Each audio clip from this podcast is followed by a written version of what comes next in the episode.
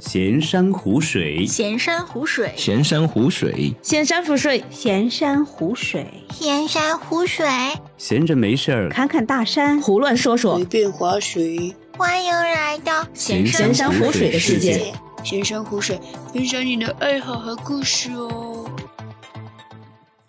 Hello，大家好，欢迎来到新的一期闲山湖水。哎，我们知道啊，前不久我们的国家经历了一些灾难，特别是我们的郑州，因为那个台风烟花的影响，我们的郑州发了一下大水，给人们带来了非常大的一些困扰跟困惑。所以，我们这一次啊，我们请到了在当地的当事人，我们的小苏来谈谈他对这件事情的一些看法跟一些经历。来，小苏来先给大家打个招呼吧。哎，Hello，大家好，我是在郑州这边工作生活的小苏。我跟大家说一下，呃，我和我和博主呢，我们是一个前同事。那后来工作调动，我来到了郑州这边。当时我们的工，呃，我就是住在可能住在这边的嗯、呃、市区里面。那工作正好也是在市区里面。对这场洪水的这个怎么说这个感受吧，也真的是前一天和后一天。呃，感受是比较深刻的。哎，你们那个时候有这种什么预警吗？比如说有什么电视台啊、什么广播里面有这种预警吗？因为我知道你们之前就事情发生之前前三天嘛，可能大雨都下的比较大嘞，有没有什么预警措施吗？嗯，其实它不会，就是中国这边它不会像日本那边那些其他国家有那些信息或者通知直接在手机上弹出来这种预警，但是大家都有关注微博嘛。呃，或者这些当地的公众号，这里面其实它是有发这些关于暴雨红色预警啊、橙色预警等等，就是随着它的一些预测的情况，那大家也都有看到。但是其实这种每年在雨季的时候都有收到的，也不会太怎么去，对啊，都不会太怎么去想。就像在上海，其实你们肯定也收到过这种红色暴雨预警，也不会有一些特别的操作，对吧？哎，对，什么颜色升级？对，顶多就是可能想着今天我把帆布鞋换成一个 洞洞鞋好了，然后长裤换成短裤。啊、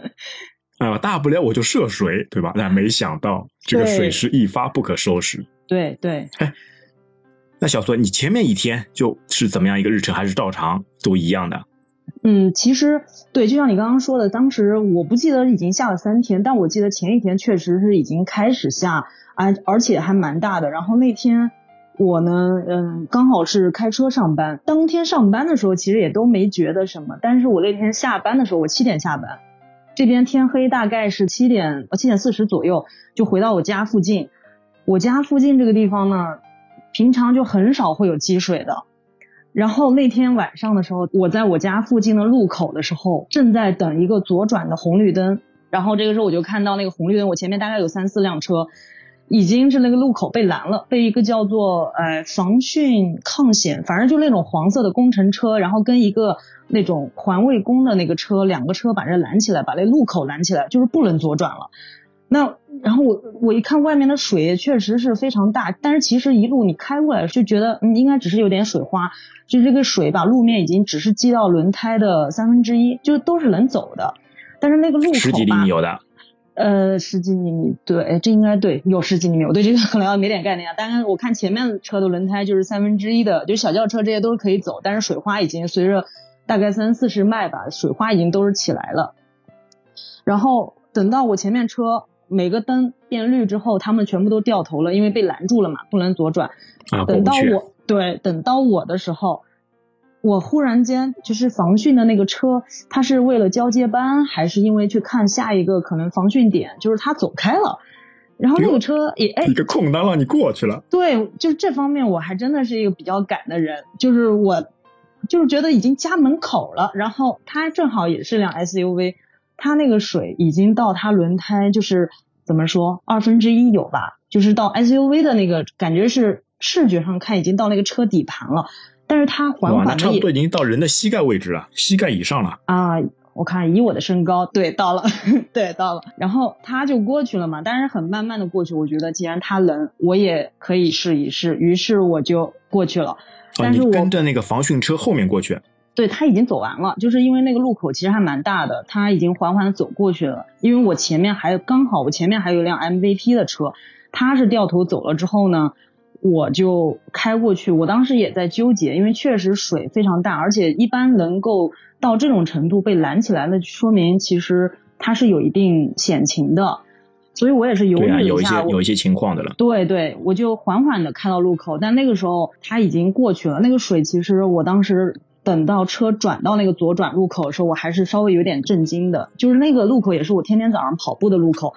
那个路口是一个六车道的。然后我当时车正对着那个路口的时候，整个看过去，我觉得就是一条河了，已经 就是已一经看片汪，洋。对对对，已经看不出原来的那个路的样子。哇，那还是很非常厉害的。你六车道，这个路面是非常宽广的，在这个情况下面都能把它那个激流成河，对，这个水势还是非常厉害。当时我的直觉就是觉得，那这个确实有点夸张了。那但是他已经过去了，当时我心里面一一脑门想的还是就是回家，然后我还没有想到，门下去，先回去再说。对我那个时候都是没有想到说是什么险情啊，什么就是之后发生的事情都没有想到，我只是觉得这是特别大的雨，就心里面可能还在想，哎呀，郑州的这个怎么说污水管道排雨排雨水的这个管道，哎呀，看起来又堵了，这点雨怎么就积成这样子？然后但是他走过去我就开始走，但是车等到缓缓的就差不多二十迈，不能加任何速，也不能减任何速，这这点常识我是知道的。往那儿走啊，保持离合不能熄火。对对，但是自动挡也没什么离合，但我知道应该不能再去太猛，就是缓缓的让车尽量平稳的滑过去就好。但是开的过程中，在最深的地方，我当时还是感受了一把这个水的怎么说，这个积水的夸张，因为当时哦，你在车子里面也感受到这个水对你车子的这个冲击的这个力道。对，就是普通的这个水哈，它不会有这个浪，就是积水也就积水，你走也就走，因为毕竟很低的速度。但是当时你想，一个六车道的其实是很宽的，但是在一个对向车道那个最边上，靠近那个里道那边有一辆车，就是它开过去了。那么远的，就是隔了三个车道的一个距离，这样的情况下的一个车，它开过去的浪花过来，把一个两吨重的 SUV 晃了一晃，我当时就觉得这个水量还是蛮大的。哇，真的像在河里面开船一样，一个浪花过来，呃，船身要晃一晃。对的，对的。其实郑州以前是有过这种积水，就是夏天的时候暴雨嘛，就是那种积一下水。我也打过车，那个时候也打过车，开过车，就是也有那种水就积得到轮胎三分之一，但那个时候都没有感觉到这么晃的那种，就是那种轻身的那种，怎么说，人在车里面那种体感跟这种稍微还是有点不一样。但这个时候基本上我已经到了就是那个积水快比较浅的位置，那我就赶紧先回家吧。啊，已经出去了。对，出去了，然后这也就正常回去了。但是我路过的时候看到那个那个前面那辆工程车，它确实已经在各个路口已经开始设那种防汛点了，路障。对，啊路障、防汛点完全不让人家通过类似于布控一样。好，然后我回家之后，那你回去以后，你车是停在哪里的？哦，车是停在家里面负二下车库什么的车库，对，啊，地下车库里面。对，这个时候所有的就是小区里面也好，或者什么，大家都没有什么特别的准备或者感觉，只是那天晚上就以因为郑州其实下雨不是特别多，只是也不知道是因为气候的变化还是怎么样，只是这两年感觉好像下雨次数变多了。但是那天十九号的晚上吧，就是保持量的一个中等以上。中等以上的那个雨量吧，一直持续的下，这个其实不是那么多见，就是一般郑州这儿下，它会有阶段性两三个小时或者四五个小时，其实也不得了，慢慢也就可能中间停一会儿。那天是非常均匀的，就一直下，一直下。对的呀，就像天漏了一样，水不断的漏下来。对，但这个其实都没有说形成啊所谓的内涝啊之类的，除了我刚刚说那些积水点已经开始有积水，持续的积水之外。但你所在小区周围都还不会感觉到，因此到第二天的时候都没有觉得说要做什么特别的准备，或者认为这可能是某些就比如说后是比较续、正常。对，就觉得这嗯对这一次符合名副其实是红色暴雨预警，因为你也知道，就以前在上海的时候也有那种发这种预警，但实际都还好的 状况。哎，对 呀、对特别是上海这种魔都地方吧，说了是台风要来，结果就转个弯，哎，临到门了转个弯就过去了。对对，第二天我家人是觉得吧，这个雨其实很大，然后呢是觉得第二天我还要上班，就是那天我是十到七，有些担心了。对我第二天呢是一个一到十的晚班，就十点才下班，然后再往后的一天就是二十一号呢，我是十二到十二到九，就是他我是要连续的这样上班。那他就说，嗯，这反正第二天你还要上晚班，今天雨这么大，就是因为郑州这儿吧，它就是雨太大的时候，大家的出行需求就是很，因为这儿骑电动车之类公共交通就是还蛮多的，所以比较多啊，对。所以一下雨的时候，但是你车就很不好打，以前也发生过这种情况，所以呢，我家肯定的。对我家人就说，你要么就开车去好了，要么就是你今天晚上就别回来，就是附近订个酒店，你你第二天完了之后上完班再说。但是如果只没有遇上前一天十九号那个积水的那个路口事件的话呢，其实我真的大概率我就真的开车上班了，因为考虑就正哦结常回来。果是你没有开车，结果对你并没有开车去上班。对，因为前一天我觉得那个积水的程度，以我的个人的感受，我还没跟我家人细说，但是我的直觉是觉得有一点不是那么的危险了不是那么的正常。我开车很有可能万一就是我回来也是要积在路上，就万一抛锚在路上，我真的啊不会处理这种事情，我也觉得很烦。所以那还好呀，你还是非常英明的，还好没有开车，要不然这个后果可能会更加严重。因为我们知道很多车嘛，在路上抛锚以后就比较讨厌。没错，就事后我觉得这真的我这个直觉还蛮英明的，于是我就正常的上了班，但是我心里面已经有了就是我家人给我的一个方案，就是订酒店住。然后等到第二天，就七月二十号的当天的时候，我已经开始觉得真的是有点不对劲了，因为十二点的班嘛，我差不多呃对十一点不到我就出门坐公交车上班，因为呃地铁我那个时候没有选择地铁，是觉得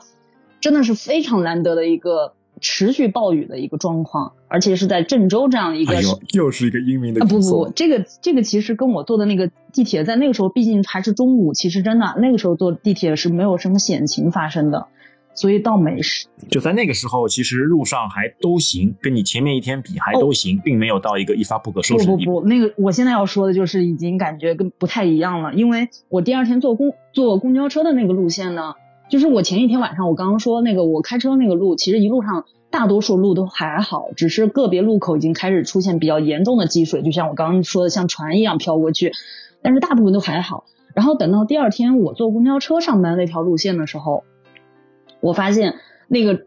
那个城就已经成成了普通的这种城市道路，都有开始这种积水了，已经积到那个就是也不是特别高，它已经快积到公交车的底盘。但是虽然这个不至于说危险，因为它还比较低嘛，但是整个大部分的路、城市道路这些已经很多都开始出现这种程度积水。然后你路过的时候，感觉公交车已经是在河里面了。这已经不是说常规的啊像船一样常规的普通，就是某些路口它会稍微低洼一点的，可能有积水。这已经开始大部大部分的多多各各种路口都开始有积水，而且路过的时候呢，环卫工已经开始就是上街出动，把各个就是排雨水管道的那个窨井盖全部都给它挑开，并且插上了一个就是警告的一个符号标识。啊，对对这个时候，他挑开其中，因为前前面的那个窨井盖挑开的时候被那个积水挡住了，也看不见，只是能看到那地方开始有漩涡。然后等到还有一个哎，在冒对泡，，但是到呃过了一个路口之后，其有一个窨井盖那地方水还积水还没有蔓延到那个地方，他挑开窨井盖那一瞬间，我看到窨井盖里面的水已经到瓶口了，就相当于矿泉水瓶一打开是满的。我当时想。那如果是这种程度的话，那个积水如果继续蔓延的话，那这个其实底下的排雨水管道已经是全满满负荷了呀。对啊，来不及排啊，根本就来不及排啊，那个时候其实才十一点半，都还没有到十二点。啊，中午的时候，，那那这个时候你们公交车上面人多吗？或者是在外面那个出行的人什么多吗？有没有什么还有这种行人啊，或者是这种开电瓶车啊、嗯摩托车之类的人在那里吗？其实那天你说那个时间点路上的行人跟车辆，我觉得都是正常的。我觉得他们应该是跟跟我的心态一样，觉得这就是一个，哎呀，就是心里面一边去吐槽说啊郑州的这个排雨管道不行，然后一边 就是很烦的，然后穿好拖鞋继续上班，用原来的交通工具方方式上班。但是像电动车那些已经都是淹到他们的那个脚踩的那个踏板的位置了。啊，已经比较高的了。对对，那么那么后续呢？你坐了公交车去单位以后，后续怎么样？到单位上班，下了公交车，因为那天我已经做了十足的万全准备，是因为我我那天真的我我怎么说？嗯，我不是为了觉得这个雨会非常大，但我确实很讨厌，就是我这是我个人哈，我比较讨厌那种穿的湿衣服，然后上班空调也冷，就是啊，很难过对的。我是特地换了短裤，穿了雨衣，穿了洞洞鞋，然后干的衣服背在包里面。但是我一下公交车，我就我就懵了，因为我一下公交车，那个风大到我穿雨衣，然后哦那个风把那个雨能吹到我的短裤，然后我的到到大概我的腹部位置的 T 恤全都是湿的，已经风雨。啊，直接湿对掉，，我穿着雨衣都这个还风雨还是对，都还到这种程度。我当时心里面想，我真是太明智了，我换了短裤，就 然后好，这个雨确实非常的大呀，然后好就上班了，因为上班其实都在商场里面，对你也看不到外面的情况，都在室内。但是啊那天的情况就是跟平常下暴雨啊、下大雨啊讲的不一样了。手机我就实时的能收到信息，也能看到信息发的是什么，然后我就发现，哎，不仅我自己，还有我的这些同事们，手机都是不停的进来各种视频、各种信息，都是家人朋友从各个地方发来的，然后包括我的家人也是。基本上每隔一小时都会发一个他们所当前所在位置或者周围拍到的视频，都是已经积水超过他们平常的认知的那种了。哎，那你家人那个时候是还在家里的，还是比如说也是出去工作上班什么的吗？嗯，我家人，我父亲刚好就是他真的是有避灾体质，他刚好是出差不在郑州，我母哦亲一个，对我母亲一个人在家，完了之后。他，但是我们家这个小区里面当中，就是小区园区里面，其实地势比较高，没什么。但是周围从啊那个家里面阳台已经能看到小区周围的那个路，全部都已经是小黄河的感觉。对，小黄河，因为这边它有很多泥沙、沙土，就是沙土呃土壤的那哎个特质。对对对，在对，所以一河附近出发全部都是那种黄的颜色的。然后基本上大家都是觉得这已经比较不常见了，所以习惯性拿出手机拍视频。所以我妈这个时候也是已经去到了，因为外面下暴雨，所以她就从车库里面走。车库这时候都是完好的，我们这边管家其实还蛮细心的，加上这边的地势问题，其实地库不是特别严重。呃，哦，那倒还好，所以他们排水系统什么都还都对他们还不错。都还可以，只有一处在我们园区的东边有一处是漏了，但是他们马上也是做了那就是那种沙袋还是什么的，就是给它拦起来了，就是啊把它那个拦下来不，对对对，所以我们的车库整体来说都其实无论还行负一，无论是电动车里程负一、负二，其实都非常的嗯，怎么说比较安稳，没有受到任何的影响。但是这个时候，嗯我妈就已经跟其他邻居一样，到了车库的出口那个位置，就又能避雨，又能看到外面情况，已经开始拍各种小视频。那个水从那个屋檐漏下来，那个雨就真的是跟洗脚盆水一瞬间倒出去的那种感觉一样。像人家小破布一样了，直接倒下来。对对对，那那个后来事态是怎么样变得更加严重的呢？对，这个是就是如果是做我我这边哈，我们这个时候在媒体上或者怎么的，其实都没有看到，都是其实各个呃人自己发的这些视频，发现已经开始不仅这仅是、个时候大概是几点？这个时候已经是下午三四点了。下午三四点。对，其实还事后看还没有到真正最大雨量的那个五到五点到六点那个时间段，其实都还没到。但是我觉得就应该是持续暴雨的这个状况，所以造成的比较严重的那种内涝，因为已经开始，比如说有这种郊区的小伙伴家里的别墅，整个那个水一层全部被冲掉的那啊、种。对对对。然后我家地方已经开始那个进水了，家里开始进水了。对对，然后我家小区周围的小黄河变大黄河，然后开始同事有说周围的有些隧道已经开始有积水。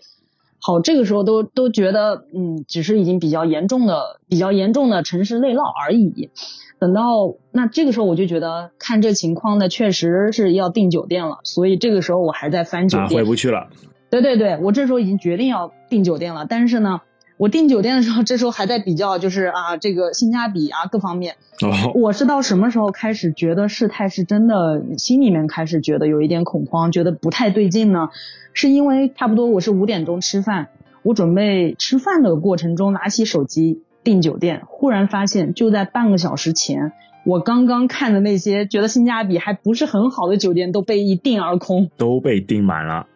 我的天，我很少都是这样一个心态。对，这个时候，因为我们都在室内嘛，看不到外面情况，在我就觉得外面的情况一定是远超出我们所以为的那样了，一定是非常比较严重的了，非常否则恶劣的。否则不可能在一个常规的工作日里面，一瞬间就在半个小时前还有房间的所有的酒店全部被一订而空。我就立刻马上不管什么三七二一，然后找到了，因为我们是万象城嘛，那就在万象城的那个西面这个建筑物对面刚好有一个酒店，就不管三七二一，先把这个直接就定了一个。事后也是证明非常明智，因为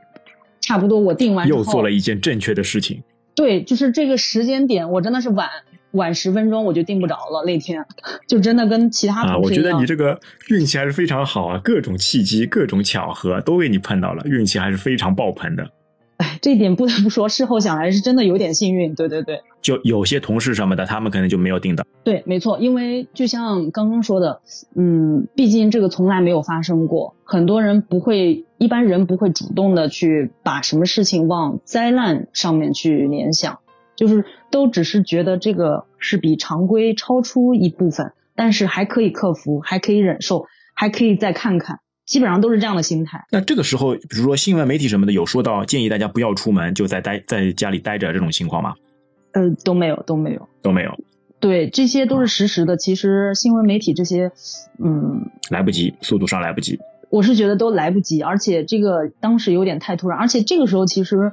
应该都是持续性的，就是持续性的暴雨造成的内涝就慢慢上涨，但是到五点开始到六点这个时间段，从事后来看就是比较夸张了。那个时间段应该是大家已经开始，就是如果是在室外的人，这个时候已经是想着办法怎么去站稳脚跟，然后怎么要去找船了？要找人家皮划艇了？对，或者是在哪里在城市里面开船开起来了。对，没错，没错，因为事后我就听到大概是这个时间段，在外面的人讲，那个水上涨的非常的吓人，是你肉眼可见的它在上涨。对，这个时候好像在外面已经差不多就已经齐胸了，就人已经很难在那个水里面能站得住脚。对，没错。然后我们这个时候已经开始，我们发现情况不对劲，是从一是我刚刚订酒店的那个趋势上看不对劲，然后还有一个什么呢？就是大概在六点钟不到的时间，整个万象城的物业已经是收到了一些新的通知，呃，当前的状况已经不宜再怎么样了。所以这个时候就是同事人聚集的就越来越多，那这种焦虑、不确定、恐慌，其实情绪就已经开始，这个氛围就已经起来了。对，情绪是会传染的。对，没错，这个时候就是就像你刚刚讲的，同很多同事这个时候还在观望，同事这个时候准备来订，就已经订不着了。哎，那后面你是下班了还是就直接那个可以回去了？没有，中途大家是没有人可能能走的。然后这个时候已经是六点多，所有人已经确定的，就是现在闭店了，这是六点多了。六点多确定闭店，然后我们就拿上所有的东西，就准备去周围。那个时候是说的是让大家尽快的回家，所以呢，人都是这样，就就像我前一天晚上回家一样，就是你你心里面当时想的那个，心理了。对，抱着侥幸心理想的是，那肯定回家那太好了，大家今天提前半天放假。然后我呢，那我就觉得我们正好还有其他订着酒店的一些同事小伙伴，我们就一起去往那个万象城西边的那个酒店了。然后出了那个万象城，我们就发现短短大概只有是真的不夸张，毫不夸张，只有二十米的路，我们是走了二十分钟，就就在水里面趟过去。这个时候水到哪里了？到人的什么部位？这个时候水最深的地方已经到我的大腿，已经对，快到大腿根儿，因为你要一走路一迈，对，所以我这样一算换算过来，已经最深的地方有一米高了，真的是可以当那个泳池来游泳。对，一米真的是一米。但是我们为什么是二十分钟呢？是因为一出门那个风那个时候就是大到我们整个人是风也要被很厉害。风也对比中午我下公交车上班的时候还要夸张。我们那这个时候雨还是在持续下，对，没错，这个时候的雨是跟那个中午的时候丝毫不减，而且甚至因为有风的加持，你会感觉那个雨量是更大的。呃，就是雨滴又大又密又急，然后我们趟过那条河的时候，就是前面一节十米左右，大概是风刮的非常的，就是行走也很缓慢，就所有人大概四五个女生，我们是手挎着手这么走，等到了趟那条河的时候，就能感觉到，就曾经新闻里面看到的说的那种洪水，就是因为有水的这种，有加上浮力，加上那个在冲刷，因为是整个在马路上那个水，它是有地势的原因，所以它不是像前一天晚上那种缓缓的积水，它是直接还挺大的水流的那种。我们走还是非常危险的。对，像我这个，其实我是平常有锻炼的人，我的体力其实也不差，但是走到最深的地方，那地方可能是因为有窨井盖的这些小漩涡的水流，也有可能是因为我们即将要跨一个栏杆，就是单腿站不是特别稳。我但是不管怎么说，就是就是呃，以为你觉得你自己可以，但其实那一瞬间我竟然晃了一下，幸好是后面有一个同样在过过河吧，过河的一个老夫老夫妻，他把我抓了一下。他如果没抓住，就后后面拎住我的衣服，没有拎住的话，我是真的倒下去的话，我是真的有可能，我倒不至于说有生命危险，但是肯定是会冲刷一段的，而且我对，被冲走之后冲，，冲一段距离。对，直接那那一块儿，当时正在过的同事，还有其他的这些就是市民，肯定大家全部都要被冲倒，整个都在那一块儿，会还蛮惊慌的，不至于生命危险，但是会惊慌一下。特别是你们在那个时候啊，人们的相互帮忙，还是体现出非常好的一种精神。因为之前在电视新闻里面看到很多嘛，哎，一人有难了，八方来支援，很多人都会相互帮忙。对，在那一瞬间，我会觉得以前看这种民生新闻，总觉得就觉得这些人怎么这么热心，但是在那种状况下，所有人都是你能感觉到大家的怎么说神情吧，就是希望每一个人都是安全，就是平稳的，就是我们这些人对，过由河的时由心出候，发，每个人都要安全。就是真的是可能作为一个人的 最基本的状况被激发出来的。我们过河的时候，快到岸边，站在路对面已经是安稳的这些人，都会主动过来伸手，就是拉一把，然后把大家就一起拉过去。非常要给郑州人民点赞，这种团结友爱互助的精神是非常值得赞扬的。而且你们那个在路上发现发生这种互相帮助的这个事情是非常多的了。对，还蛮多的。我后来有看到一个新闻，是在郑州这边东区发生的一个，呃，其实转播应该还蛮多的，估计很多人其实也都有看过。就是说一个，呃，应该是爷爷还是奶奶带着一个他的孙子在车里面，后来是是大概很多人从周围全部都过来之后，用一个水桶把那个小朋友跟他的家人啊，对对对，有看到，对那个水、啊，非常不容易。对，而且东区的其实因为郑州的地势嘛，呃，西高东低，是整体这个华北地区都是西高东低，郑州也是一个西高东低的一个。东区那边的水是大到已经没过车顶的。那西边这边，包括我工作所在的那个二七区呢，这些地区它其实呃地面的积水。很多大部分城市道路积水是到就是常规女生的可能到大腿膝盖是这样的一个还稍微好一点，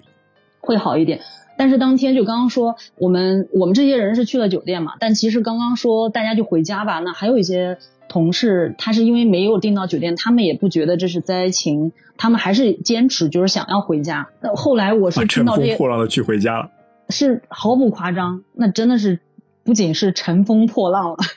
那他们他们在大概是在那个医学院，就是后来说郑州亚太地区最多床位嘛，最大的那个郑州一附院的那个位置附近的一个桥桥洞底下。最深的位置是已经到了一个成年男子，大概一米七五的成年男子的胸口位置了。那就很吓人的。哎，之前不是还有那个地铁里面跟那个隧道里面，哎，你们有什么那个朋友什么的，或者呃亲人什么的，有经历过在那两个地方有经历过相应的事情吗？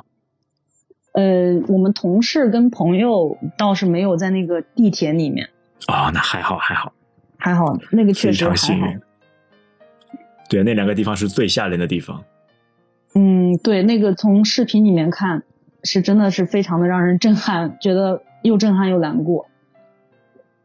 嗯，那你觉得这一次那个大水灾哦，哪些原因综合引起的呢？一个可能台风，嗯然后个郑州的一些地势，嗯，对它正好那个云团什么的聚集在那里，然后倾盆大雨狂下不止。对，郑州我我们也觉得这个也有点夸张了点，然后事后也蛮多气象学家呀，然后很多人都会去分析，看完之后我就觉得这次的灾情，就七二零的灾情，那真的是对于郑州来说，真是天时地利，就是啊，怎么说天时就是都达到了。对，天时刚好就是这样的一个烟花的台风，就是好像说是一个在海面上，其实离得还蛮远的，但是它这样一个气、气旋，这样，但是它的一个体量应该是还蛮大的，但是它形成的一个气旋，跟南部的南亚的一个什么副热带的一个气旋，就两个气旋啊，两个气旋相遇。对，两个气旋一挤压，就当中就像两个那个旋风嘛，一挤压之后，两个切面那边会有一个小通道一样，就像那个鼓风机形成的一个小通道一样。那个通道刚好就对着郑州的这个方向。那刚好死不死呢？对着这个方向之后，本来也没什么事儿，可能就是呃大风过境，刮一刮，吹一吹，下一下就好了。但是刚好这边又有两个山脉，一个是伏牛山脉，一个是太行山脉。一夹击，然后都在这堵下来了。对，堵下来之后，然后又冷热对流之后，直接就精准的下在郑州这一片儿。啊，全部都无差别的落在郑州的土地上面。对，然后而且又加上烟花的这种水汽呢，还可以源源不断的往这边输送。哎，那你觉得城市里面那个一些水排不出去，会是一些什么原因吗？就郑州之前它的这种排污啊、排水这种工作做的还都怎么样？嗯，其实在我刚来郑州的时候，一五年的时候还蛮夸张的，就会一五年的时候，就是一些常规市区里面的路口就会出现，就随随便便下个暴雨，就会出现我十九号那天晚。对，那天晚上遇到那种积水的程度，呃，但是那些情况下，城市里面也都不会说断行或者怎么样，隧道里面也都不会说出现积水，所以当时只是感觉啊，郑州的那个排污能力比较弱。从大概一六年以后吧，其实一六年、一七年以后，特别是最近一两年，郑州的下雨的次数和数量其实已经比以前多了，而且后来我们有看到郑州其实从啊一六年开始吧，它其实作为一个海绵城市的试点来建设，所以我我的我的那个感受其实应该是跟这个有关系，就是一些常规的这种橙色预警的这种程度的雨啊之类的，很多应该都是已经输掉了，就是怎么说渗下去了，加上那个排雨排雨水管道的这个改善吧，应该是有还蛮好的，就是不会说造成交通行动不便的这种程度。对啊，城城市其实还做了很多的贡献，但因为这一次确实是啊非常大的一个灾难，不是人力可以企及的非常厉害的自然灾害，所以很多事情也没办法避免。对，没错，我后来看了一下，就是新闻也都有这些数据，大概七二零当天五点到六点的那个雨量，它是二百多毫升，一个小时内下下来。把一年的那基本上量都全部下完了。对，有的地方那真的是一年的量，然后整个那一天是六百多，那常规的说的这种其实是四百多的一个，好像对于海绵城市所承受的这种，好像我没记错是四百多吧，它这个已经是远远超出，所以我觉得如果是哪怕再好再大的雨水排雨管道，应该都是难以承受的。那像现在啊，你们那个大水过了以后，哎，现在这些比如说灾后重建啊，或者人的心态啊、人的心情啊，会有一些什么样的改变吗？其实我个人，嗯，直观感受最明、最强烈的是，因为可能是在这个城市里面遇到这么大的一个灾情，以前从来没有过，所以我能明显感觉到，从这次之后，就很多人那种，嗯，想要做点主动的去为社区做点贡贡献，就是这种志愿者也好，啊，自或者是发的做志愿者，对对对，这种自发的这种事情已经变得就是非常的随处可见。呃，比如说我们当时就雨停了，大概停了四五天之后，我们已经陆陆续续开始恢复上班了。那我们同事里面的群里面也都是大家有说啊、我们去报名去做志愿者，因为是全国各地嘛，这些都是有捐献的各种物资，然后很多都到了郑州，或者是到了，因为到后面几天已经开始做这种泄洪处理，已经到了周边的这些县市，他们的灾情也是非常严重。呃，因为已经是直接作为泄洪点，所以那边其实很多物资大量的到了那边之后，造成那些拥堵和他们当地当时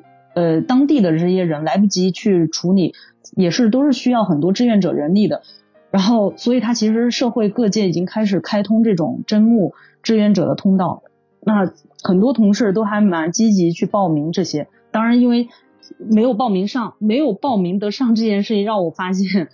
整个全市大家都非常积极踊跃，想要为这种灾后重建去做一点什么的这种这种氛围。灾中灾后见人心。对这个氛围其实还蛮感人的，就是会觉得，嗯，就是很正向、很正面的一种感觉，这是这种氛围会感染你。其实，对的，这是非常好、非常值得宣赞的一种那个行为，大家相互关心、相互帮忙、相互扶持。当有灾难来的时候，哎，大家确实是要手连手、心连心，一起来克服。嗯哎，那其实对于你自己来说啊，你经历过这些事情以后，就你对就其他一些人，比如说我像我们这种没有经历过的，哎，有一些什么特大洪涝灾害啊，或者是特别恶劣的天气啊，你有些什么建议吗？个人的一些经验建议吗？嗯，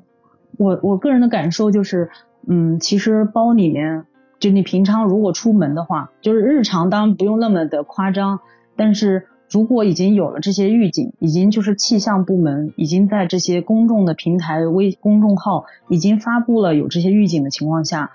呃，人还是一定要做一些备选方案。呃，你可以不用说，对，啊，准备一些东西，无论是急救的，多想一想。因为我们没有那小苏你这么好的运气，对吧？每一次都能对，化险为夷。没错，就是嗯，保持冷静，嗯，这是另外一个很重要的。但是同样，你在前期的做一些能够有准有有条件做准备的时候，还是做一些备选方案，维持无论是维持生命的，还是药品，就是很小体积很小的，然后还有供个几天四三两到三天或者四到五天的一些可能这样状况很小的一些物资。这样的一个相当于一个怎么说急救包一样的啊，一些放在候补品包里面随身携带。那啊，对对对，因为你如果做了这些备选方案之后，其实如果你真的身处其中，发现是真的是一个灾情的时候，你心里面的恐慌值其实会降低一些。那这也会有助于你比较冷静的去判断当前的一些情势，不会说就是因为毕竟其实灾情如果在人面前的时候，加上这种。大家聚集在一起，这种恐慌、焦虑的氛围很容易马上蔓延，而且也会影响到你自己。对啊，一旦不冷静，就会影响到思考，对，影。响到判断。所以我的建议，所以这些东西还是要备着，有备，无患。我我我的体会就是，呃，这种准备还是有必要的，特别是在一些比较极端灾害天气的预警的时候。好的，我们今天特别请来了我们的亲历者小素来说一说经历跟见解。那我们还是非常赞扬，在郑州人民发生困难的时候，这个精神是非常值得赞扬。那同时啊，也呼吁大家，因为最近嘛，疫情又开始蔓延了，大家还是要提高警惕，做好防护措施啊。那我们这一期就到这边，感谢大家收听，拜拜，拜拜。感谢您收听本期节目。如果您觉得节目对您有帮助，欢迎点赞、留言、转发，让更多的朋友知道我们这档节目。如果您对节目有任何的建议和想法，也请在评论区中留言，我们会虚心接受，积极改进。您可以在各大主流平台上对我们的节目进行订阅和好评。如果您也想成为嘉宾来参加我们的节目，欢迎查看我们在 Show Notes 上的微信公众号。您的支持是我们最大的前进动力。